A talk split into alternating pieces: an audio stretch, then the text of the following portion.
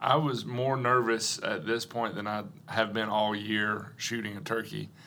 And well, you could hear that. Oh my gosh, man, he was breathing. Oh, I could hear everything. It was this up to this point. It was probably the most intense hunt that I've been behind the camera on. Wow. Just because, I mean, you think about what we're doing in this moment for him, what's going on in his head. I mean, this is closing the chapter on a pretty awesome book. So.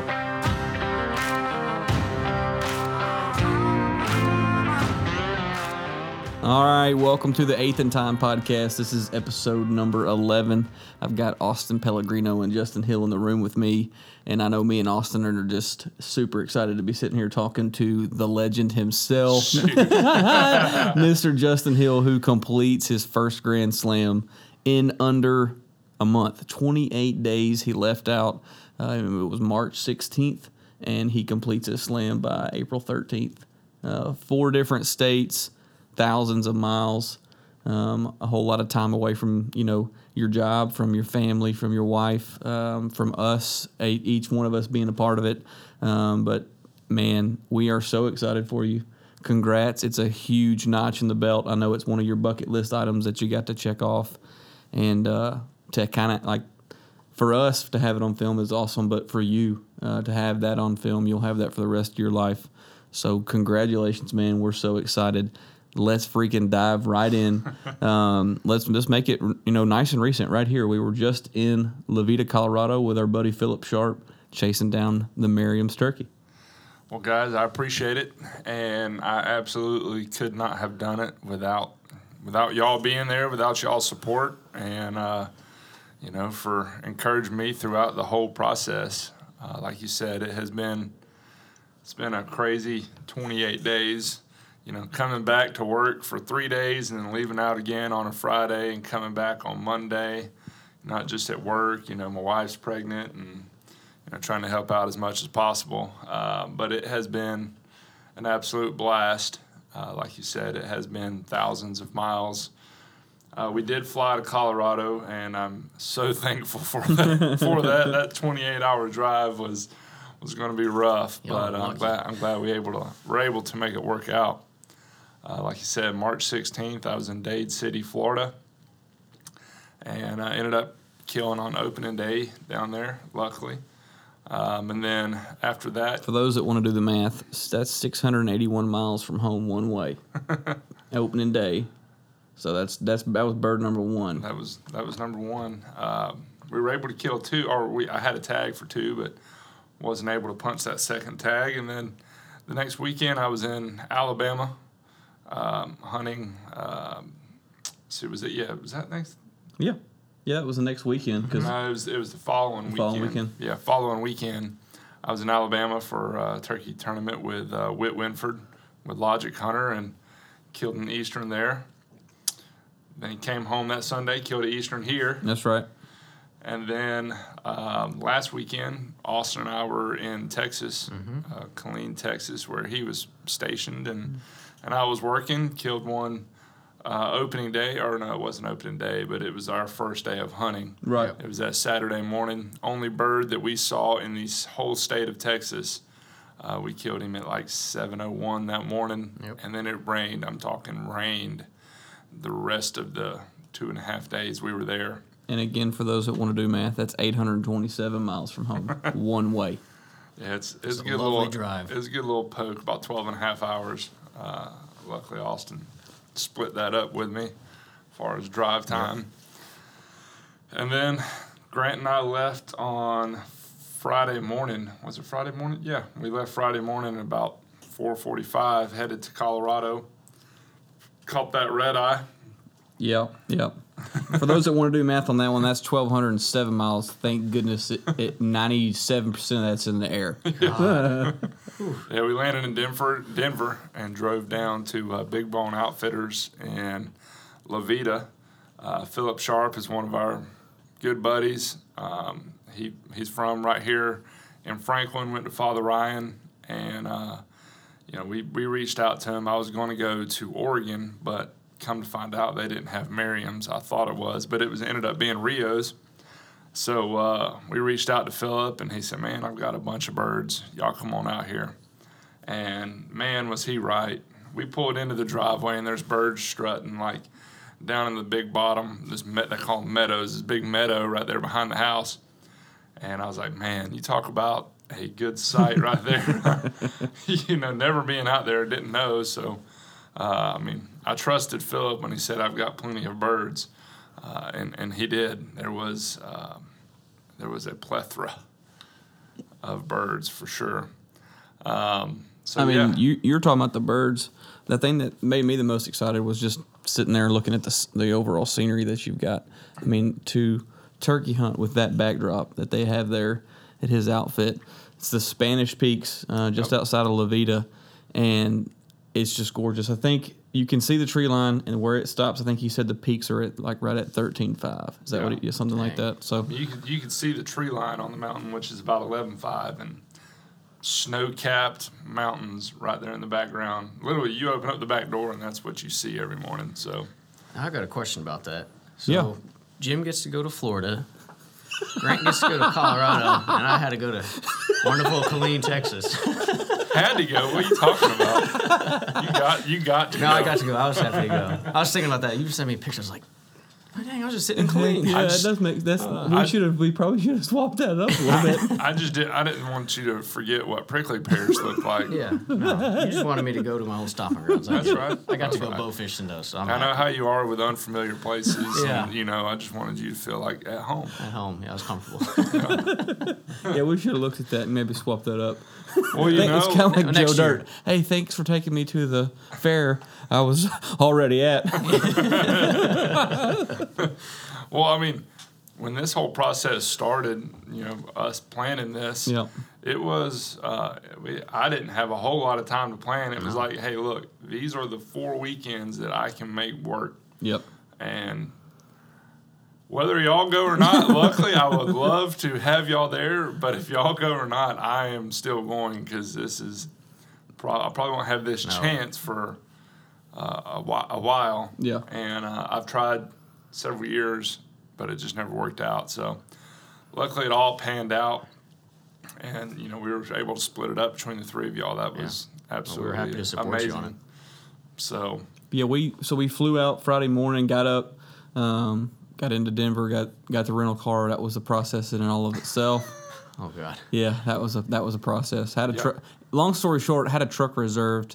There were some issues with the reservation, and ended up driving a standard sedan with our bags loaded. It worked. So your bags didn't make it there. No, you were worried about it. Yeah, bags made it. So all that happened. We ended up driving. I actually enjoyed the drive in just because it kind of gives you a minute to kind of catch up. Because I do feel like sometimes when you fly into places, it's like you like rush there or something. I don't know how to explain it. It's just how my body feels. So to drive in, stopped at Cabela's, of course. Walked around in there. It's dangerous. It's dangerous. Colorado, you got to have your license printed, so we had to stop by Cabela's or Bass Pro. Yeah. Yep. So got all that done, and then to La Vida it was from there. Stopped in, grabbed some last essentials there, and actually we stopped in Waldensburg, I think is what it was. Yeah. And so that was our last little stop, and then got to pull into camp.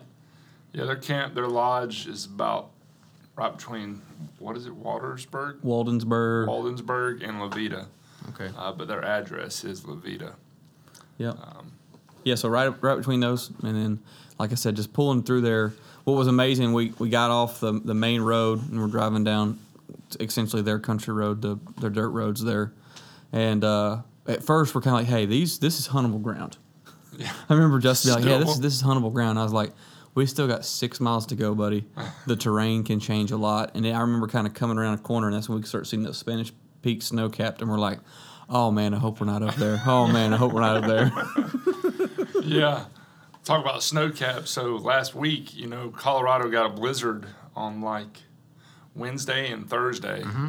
And so we were worried about that. I've never hunted turkeys in the snow, but when we landed, you know, there were still snow piles everywhere off the sides of the roads that were taller than I was, and it was about I think it was about 35 when we touched down, somewhere in there. That's crazy.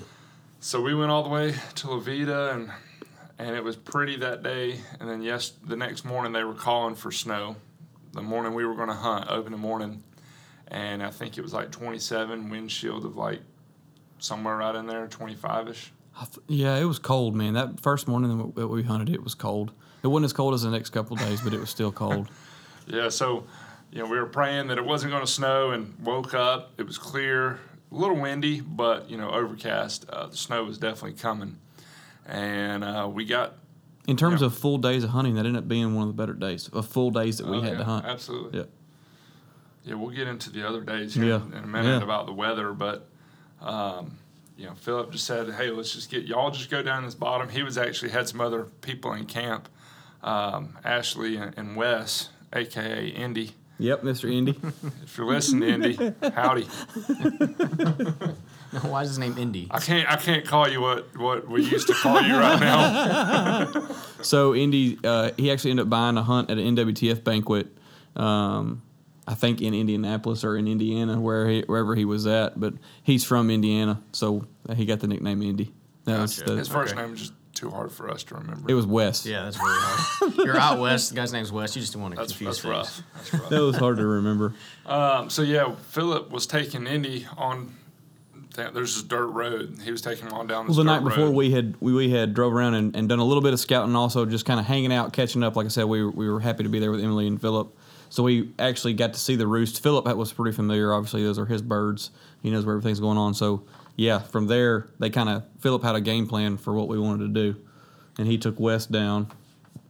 And where did they go? I don't even remember where they went opening morning. They were about a half mile from us. Okay. So there was one big roost between us. They were on the other side of it. We were on one side of it, and we were kind of down in this little bottom, this little draw, and this little open pasture and a draw. So we set up. I mean, you could hear birds gobbling. I mean, it's pitch dark, and these birds are just giving it heck. And I'm like, well, we know they're around here. Mm-hmm. So that was good. You know, that was a good feeling. And we did see them go to roost that afternoon. So we knew they were going to be there. So we were about 400 yards from where they were roosted. There was just not a good place, and we didn't want to get too close on the opening day. So we, like I said, about 400 yards. We put two decoys out, strutter and a hen. And, I mean, these birds were on the ground. I hadn't said a peep yet. These birds were on the ground. I'm talking I couldn't see the decoys. I could see the decoys. But it was dark. It's the darkest I've ever seen birds go down. It was super dark. Now, it was overcast, but I remember, you know, you're in a new spot. I can't remember what sunset's supposed to be, this, that, or sunrise. But I remember the next day it being sunny, and those birds were not on the ground that early. So even, no matter overcast or not, they were on the ground early that morning. I don't know why. It was earlier than they were in Texas. That's crazy. Like, we thought they were on the ground early in Texas. These suckers couldn't see where they were flying, I believe. Yeah, I mean, we heard them gobbling in the trees, and I told Justin, like, man, they got quiet all of a sudden. And then they were on the ground. Yeah. And it was dark. It was dark. Not wasting any time. Yeah, so, I mean, I started calling a little bit. They would answer, but there's like 20, 30 hens in there with them. So... I told Grant right then, I said, this is going to be a long morning. We're just going to have to sit here and wait them out. The way he kind of looked at me at that moment, I told everybody this story. If you've seen the movie Step Brothers, and he hurts his elbow, he's like, I don't know. It's a waiting game at this point. That's kind of Justin's mentality at that point because he's so run and gun. I mean, he wants to be on them. Well, out there, as much as we don't have cover here right now, it's getting better. But out there, I mean, no cover. Yeah. You've got to get in a ditch or belly crawl across the field. Like, there's no cover. So, yeah, it was a waiting game, and I didn't really have to hold you back. You knew that was probably our best opportunity was just to wait. It was just hard for Justin. It was hard. It was kind of like, you know, when you're riding a horse and you're holding the reins and the head's kind of turning and there. Yeah, that's kind of what it looked like. Yeah. So, but I knew it from that point. I was like, it's just they're going to do their thing. Within about an hour, I bet one's going to kind of break off. And you talk to them, you were talking every 15 minutes, maybe 10, 15 minutes? Yeah, and they would stay in the same spot, and then they went quiet for about 40, 45 minutes, and I figured that's probably when they were down there breeding those hens. And a little bit after that, about 45, 50 minutes later, they started gobbling again, and there was about 10 or 12 of them down there. And they started easing off, getting further and further away. So I'd get a little louder and start cutting the hens off. And I was like, all right, I'm just going to sit for a few minutes. About that time, Grant, holy smokes. It was something. There might have been a curse word or two in there. But it was not like, Grant. it was like, you know, there he is. You know, it's about 350 yards away. You can see the tip of his fan coming over the hill. Oh, it was beautiful, man. The field that we were in, it's like I said, it's still pretty much winter time there. It's early spring. It's not a whole lot of green on the ground, so all the sage grass is still really yellow. And I just remember at first I could see the black of his back is actually what I saw first, and then he was strutting. So I saw the black of his back and then tail fan, and I was just like, it's on, man. It's on like Donkey Kong. Yeah. So he came over that little roll in the field, and I called, and he gobbled, and I mean, he came in a half strut run pretty well for about 250 yards. Wow. And, I mean, came right into the decoys as pretty as could be. Got him to gobble at the decoys. Oh. Yeah. And I was more nervous at this point than I have been all year shooting a turkey. Well, you could hear that. Oh my gosh, man! He was breathing. Oh, I could hear everything. It was up to this point, it was probably the most intense hunt that I've been behind the camera on. Wow. Just because, I mean, you think about what we're doing in this moment for him, what's going on in his head. I mean, this is closing the chapter on a pretty awesome book. So yeah, it was. Like I said, I was so focused on just making a nice, clean shot, and I wanted to get him right in the head. I didn't want to mess up those feathers because I want to do my mounts for my Grand Slam.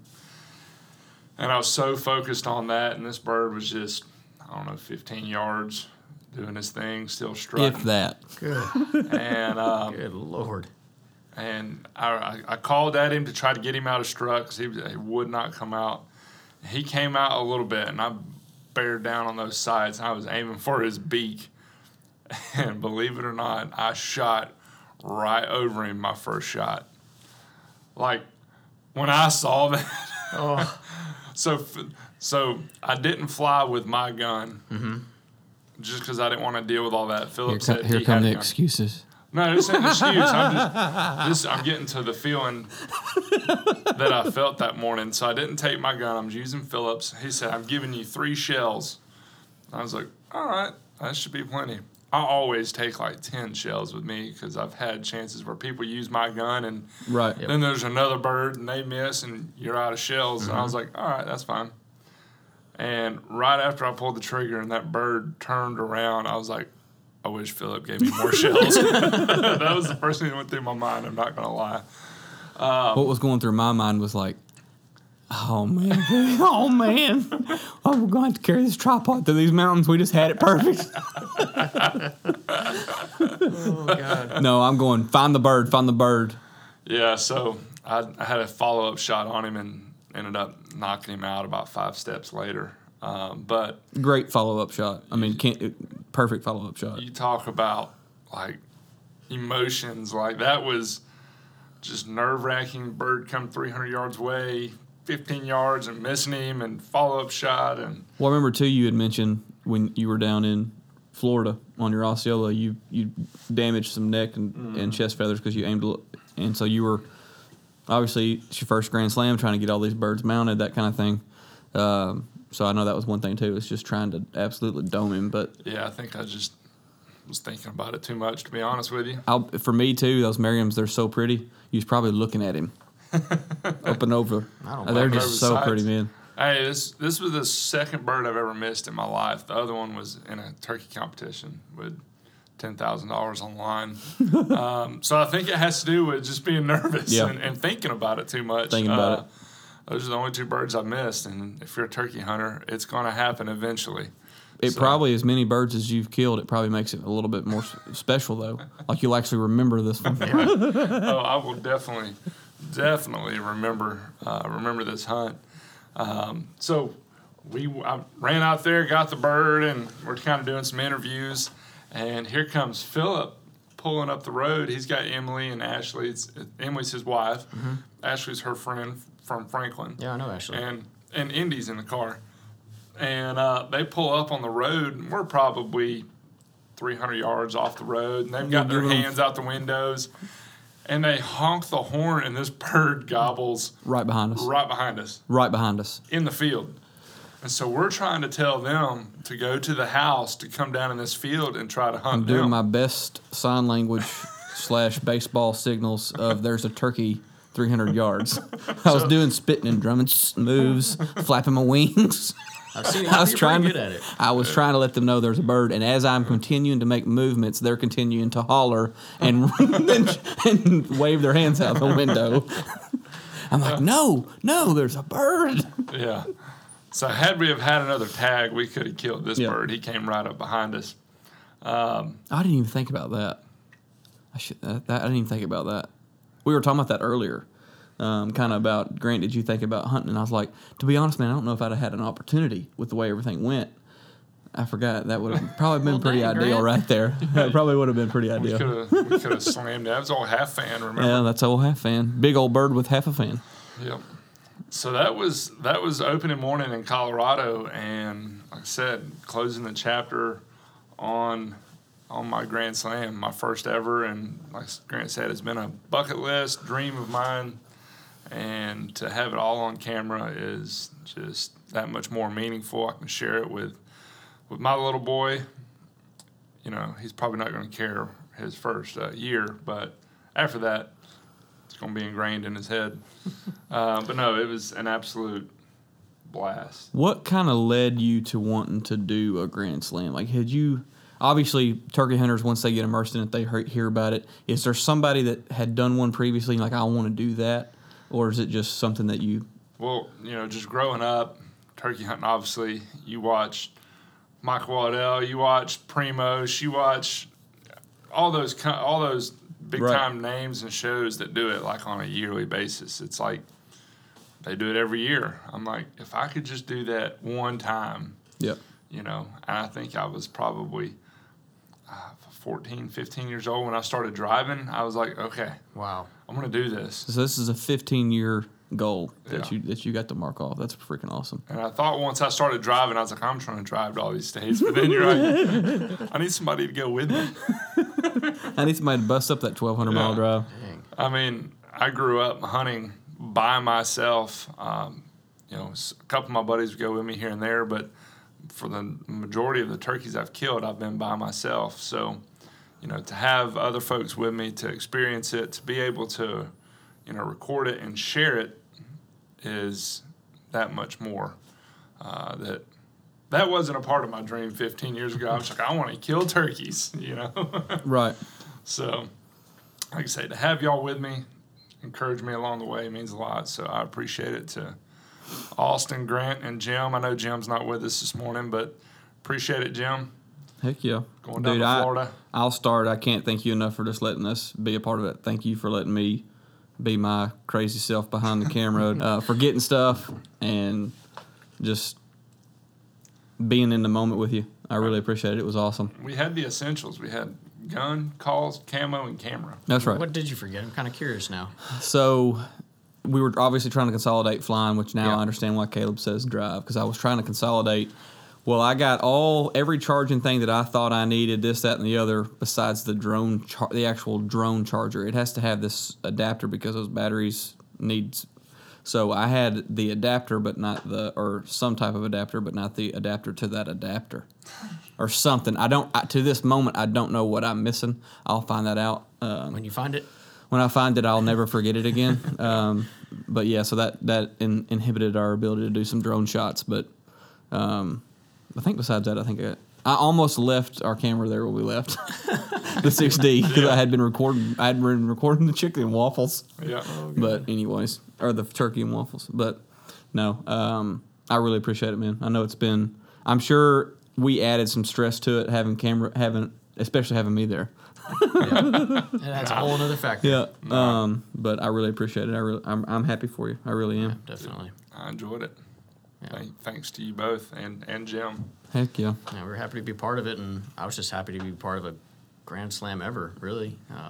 And seeing turkey hunting in Texas. I know I joked about that earlier, but it was great going back there. I really enjoyed that. So it was good a great company. Trip. Oh yeah. So to the rest of the weekend there in Colorado, there were still two folks in camp that have not filled the tag, Indy and Ashley. And so after I killed my turkey, a few minutes later it started snowing. So we went back to the house, and it started, like, dumping snow. I'm talking it was coming down. So anyway, snow cleared, started to get sunny. We were going to take old Indy out, go walk around. We leave the house, and it is clear, sunny. We get to the end of the driveway, and it is dumping snow again. Literally, we walked like 250 yards, and it just comes out of nowhere. That blows my mind. And it didn't stop, and we walked about a mile, and it just kept getting harder and harder. Winds picked up, and, I mean, it was like a true blizzard there for a little bit. At least to us. Yeah, I was like, this is insane. I'm sure everybody else is there like, yeah, it sprinkled some snow. It's a normal day for them. So it ended up clearing up that night, or that afternoon, about 3 o'clock, and old Indy put the Mohegan sneak on them. No calls. No decoys, and ended up killing one at like 10 yards. There you go. Yeah, he got him. And he got him. That was a good bird, too. It was. It was a really good bird. And then, Grant, you can tell old Ashley's story. So, Ashley is actually a friend of my sister's. She grew up playing softball with my sister, so I knew them really well. It was kind of unique to see them in camp because I had no idea she was going to be there. Oh, really? So to see if just another familiar face was pretty neat. We knew there were going to be other hunters. You don't typically ask who they are. So, but Ashley had her tag. She was ready to go. She was there with us all, you know, every time we got in the truck to go scouting or riding around, she was right there. She was in it the whole time, got up every morning, ready to go. But yeah, so she had to fly out at 2:30 on Sunday, or she had to leave by 2:30 on Sunday to get to her flight. I mean, 2:30 was like pushing it. Sunday, the weather, it was beautiful outside. It was just windy. I mean, we were getting 20, 25, I think, plus gusts. It was nuts. The wind was just constant, and so it made locating birds with a call literally impossible. Justin and I, we did our due diligence. We walked them up and down draws and trying to do this and that, but tried to get places where maybe there was no wind, and felt like we were elk hunting. Oh, when you see these pictures of the countryside, you're like, 27. So it was basically practice for y'all. 27 degrees. We're climbing these hills and these cedars. Yeah, we should be. I told him there was one moment we were. I was like, I just wish I had my bow and there was a bull bugling somewhere. It was beautiful back there. But yeah, we tracked. Emily was with us. Yeah. We were just doing our thing and just could not find a bird. So Philip's got all kinds of property down there, different ranches, this, that, and the other. So it was getting down to where we've got to find a bird to get on. We're going to probably see him first. So we just started driving around. Actually, the first time we came up to a farm, there was one at the gate. There was one literally at the gate. Obviously, we couldn't get on him. He's right there at the road. We sat there long enough to where he kind of got used to us, but they made their way off down a ditch. So Justin and Ashley got out and tried to kind of make a stalk on him from behind to see if he'd turn around to a fan. He's like, no, there was a white truck there for too long, you know, that type of thing. So y'all were going for a good bit and got close to him, I think. Yeah, we got close, but those birds can climb a mountain like there's nobody's business. I mean, I thought he was right around the corner, and I get around the corner and I look up, and he's probably like another 1,000 foot in elevation above me. I'm like, yeah, we'll let you have this one, buddy. I'm going back to the truck. So we just continued to kind of drive around, and then, I mean, it was like, I'm not exaggerating, like 2:06. I mean, it was like right at 2 o'clock, and we're like, man, like it's got to happen. And we come around a corner, and off to the left, there's a strutter with about 6 hens in a little draw down in this out of the wind. And, I mean, we sling the truck around, we back way up, they hop out, and they start making a sneak around this. They get in a ditch. Drainage ditch. Yep, and start making a sneak on a bird. And like I said, 2:30 was the 2:30 was it. It had to happen by 2:30. It's like 2:26, and we're all getting antsy in the truck, which we knew they had a long way to go. We knew they had a ways to go, like 2:26, 2:27. I mean, we're not hearing nothing. 2:28, we're not hearing nothing. On the clock in the truck, it's 2:31, and we're kind of like we're wondering what we need to do, if there's anything and we hear it. I mean, and inside the truck, we just start hollering and screaming and high-fiving. We know it's over. So we kind of go back up the road to where we had seen the bird, trying to locate them, and I don't think they pushed him. He was probably just following those hens, but they ended up having to go a little bit even further up and put a sneak on that bird. And from recall, from what they were telling us, I mean, they got in behind him and did some calling to get close, but he had a little... Philip uses almost like a half fan to fan birds, and she shot him at 7 steps. I'm not exaggerating. Still coming. Ooh. 7 steps. Philip was trying to get video of it on his phone, and I guess just accidentally took a photo, but there's a photo of the bird laid out flat, and her gun barrel's in the photo, and the bird's, like, right there. That's a cool shot. I mean, it was seven steps, yeah. No exaggeration. They were right on top of him. 7 feet. Yeah, so 7 feet. I mean, it was right there. Oh, yeah, that's right. Emily walked her feet out, like, foot by foot by foot by foot. And so, luckily, we were with them in the truck, so we had all the camera gear. Or most of it, and we took some awesome pictures right there. Mm-hmm. We're able to kind of get the recovery, them talking and her excitement. And, I mean, from that point, it was literally like, okay, we've got to go. We got back to the house while Ashley's inside packing the rest of her stuff. We're out there getting the bird ready. She runs out, smiles, and literally hops in the car and goes to the airport. Yeah, car was already packed. Yep. So can't get much closer than that. I knew it was going to be a close call. And I think what Emily was saying, when she got to the airport, I mean, it was like, obviously, by the time she got to her gate, they were, like, calling, where is Ashley? Where is that? You know, calling her name. Yeah. So she, yep. Oh, by the way, thank you for letting us have your bird, Ashley. It was delicious. It was perfect with those waffles. Oh, man. Monday afternoon. Yeah, Monday afternoon. Yep. And so, I've never seen it. This bird actually had one white wing feather. It's just one solid white wing feather. That's pretty. So it was beautiful. Yeah, we didn't realize that we were setting her up for pictures there in the woods, and they kind of splayed her wing out, and I just started like, oh my gosh, and pretty hard. It was beautiful. That was a beautiful bird, and that's the thing about those Merriams. They are not impressive when it comes to beard and spurs. Never, I don't think they ever will be with the environment that they live in. But I don't think we killed a single bird with spurs. We killed 2 without beards. Yep. Well, they had beard rot. Mine had beard rot, but it was just. But that tail fan is just something to behold, man. It's incredible that those white tips and so then pretty. They're so beautiful. And I don't know if you noticed it, but Merriam's, their head's so crimson when they get upset. It's a much deeper purpley red when they get upset or whenever they're trying to be the man. So deep and crimson. But they're beautiful birds, and then to think the country that they live in, they're beautiful birds, and then they're probably in the prettiest place you can hunt turkeys out west. And they probably are exposed to the worst of the worst conditions for tough birds. Temperatures. Yeah, tough birds. Philip was saying that on average, a Merriam's has 20 to 25% more feathers. Makes sense. Yeah, for what they go through. I mean, you look at it too. They obviously they're roosting down there, and you can imagine they're roosting in the wintertime. I mean, it's in the negatives. It's way down there for weeks at a time, and they're elevated. You know, I don't know how they do it. I've heard stories of flash freezes and things like that coming through, and literally birds like being dead in the trees. So they are tough, but the wildlife in general out there. We saw mule deer for days, man. At like 20 yards. That's some little younger bucks still holding their horns. Yeah, we saw a big, was it 5x5, 6x5, something like that. Big bull elk still holding his horns with like 20 cows. Wow. Yeah. They saw a bear a few days before we got there on the property. A big bear. Biggest bear I've ever seen. Looked like a Volkswagen Bug. Oh, my God. That's not scary at all. What else did we see? I think that was pretty well the... bunch of waterfowl because there's some water down in there. Yep. Saw ducks and geese all the time. And then the wild horses. Oh, yeah. Wild Mustangs were like on the property. It sounds like a little slice of heaven y'all right? Oh, dude. I'm telling you. Big Bone, that little area that he's got down in there, it's probably one of the prettiest places I've ever been able to hunt. Yeah, I agree. The views. And then just his overall setup, too.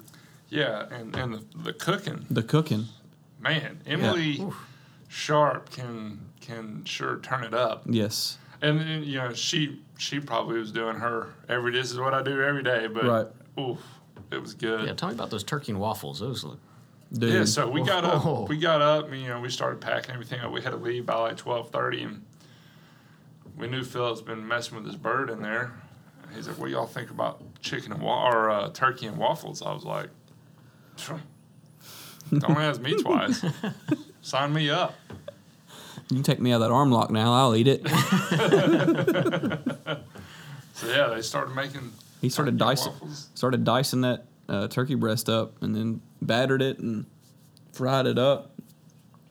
They were tag teaming it. He was working on the turkey, and Emily's over there stirring up and cooking waffles. And then before you know it, I mean, in just a few minutes, we had fried turkey and waffles. I mean, fresh turkey. I'll be honest. I was kind of like, I don't know. I've never done something like this. We'll just see. It was delicious. I mean, it really was really good. Super great. Tender. He brined it for about 24 hours. Okay, so he did brine it. Yeah. Okay. So yeah, it was delicious. Just probably one of the better breakfasts I've had. It was good stuff. I may have to try that here. But yeah, like I said, huge thanks to Philip and Emily at Big Bone Outfitters. They were absolutely great. You know, anything we need, they had. Let me use their gun. Let me hunt their turkeys. We ate a bunch of food and had a great time. Played a new game called Nails. Have you ever played Nails? No, I've never heard of it. Oh, man. We'll have to teach people. You need about a case of beer. Oh, okay. Yeah, you need about it per person. No. Yeah, you need about a 24-pack if you got, like, you know, 4, 5, 6 guys. And then, I don't know, if you've got one Indy, that throws a little kink into the equation. But, no, you take a nail. You got a stump, like a splitting stump. Uh-huh. You take a nail and you just kind of tack it into where you can start hammering it. And then you literally take the hammer and you flip it and you catch it. And however you catch it on that grip is how you have to hit it. And it's supposed to be pretty quick, like flip it, catch it, hit, right? Yeah. So if you miss or like bend the nail or there's all different. Drop your hammer. If you don't catch the hammer, it's a drinking game. You drink. So, yeah, that's Nails. I like it. That's what the ranchers play out there. I was about to say, you start dropping that hammer after a few beers. Dude, I about took my shin off several times. Because you try and play, like if you miss or have a bad hit, the next one you try and make up, mm-hmm. right? So you start swinging harder and much less accurate.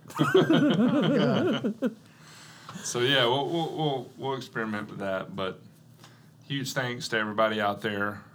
You know, Indy was there, Ashley, Philip, Emily, and then Grant making it all happen. I appreciate it.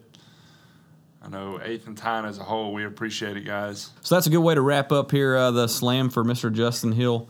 A couple things we got coming up. We got Chuck Belmore and Caleb Copeland with the Habit TV that'll be in town with us this coming week. Looking forward to getting them on the podcast and also maybe getting them on an Eastern Bird here in Tennessee or maybe one or two. We'll see. We'll see how we're feeling about it. But also we'd love to do kind of a question and answer podcast. We get questions and just input and feedback from you guys all the time. So we'll start racking up some of that stuff. But if you want to respond to this podcast with some questions and feedback that we can start relating back to you guys, we'd love to do that.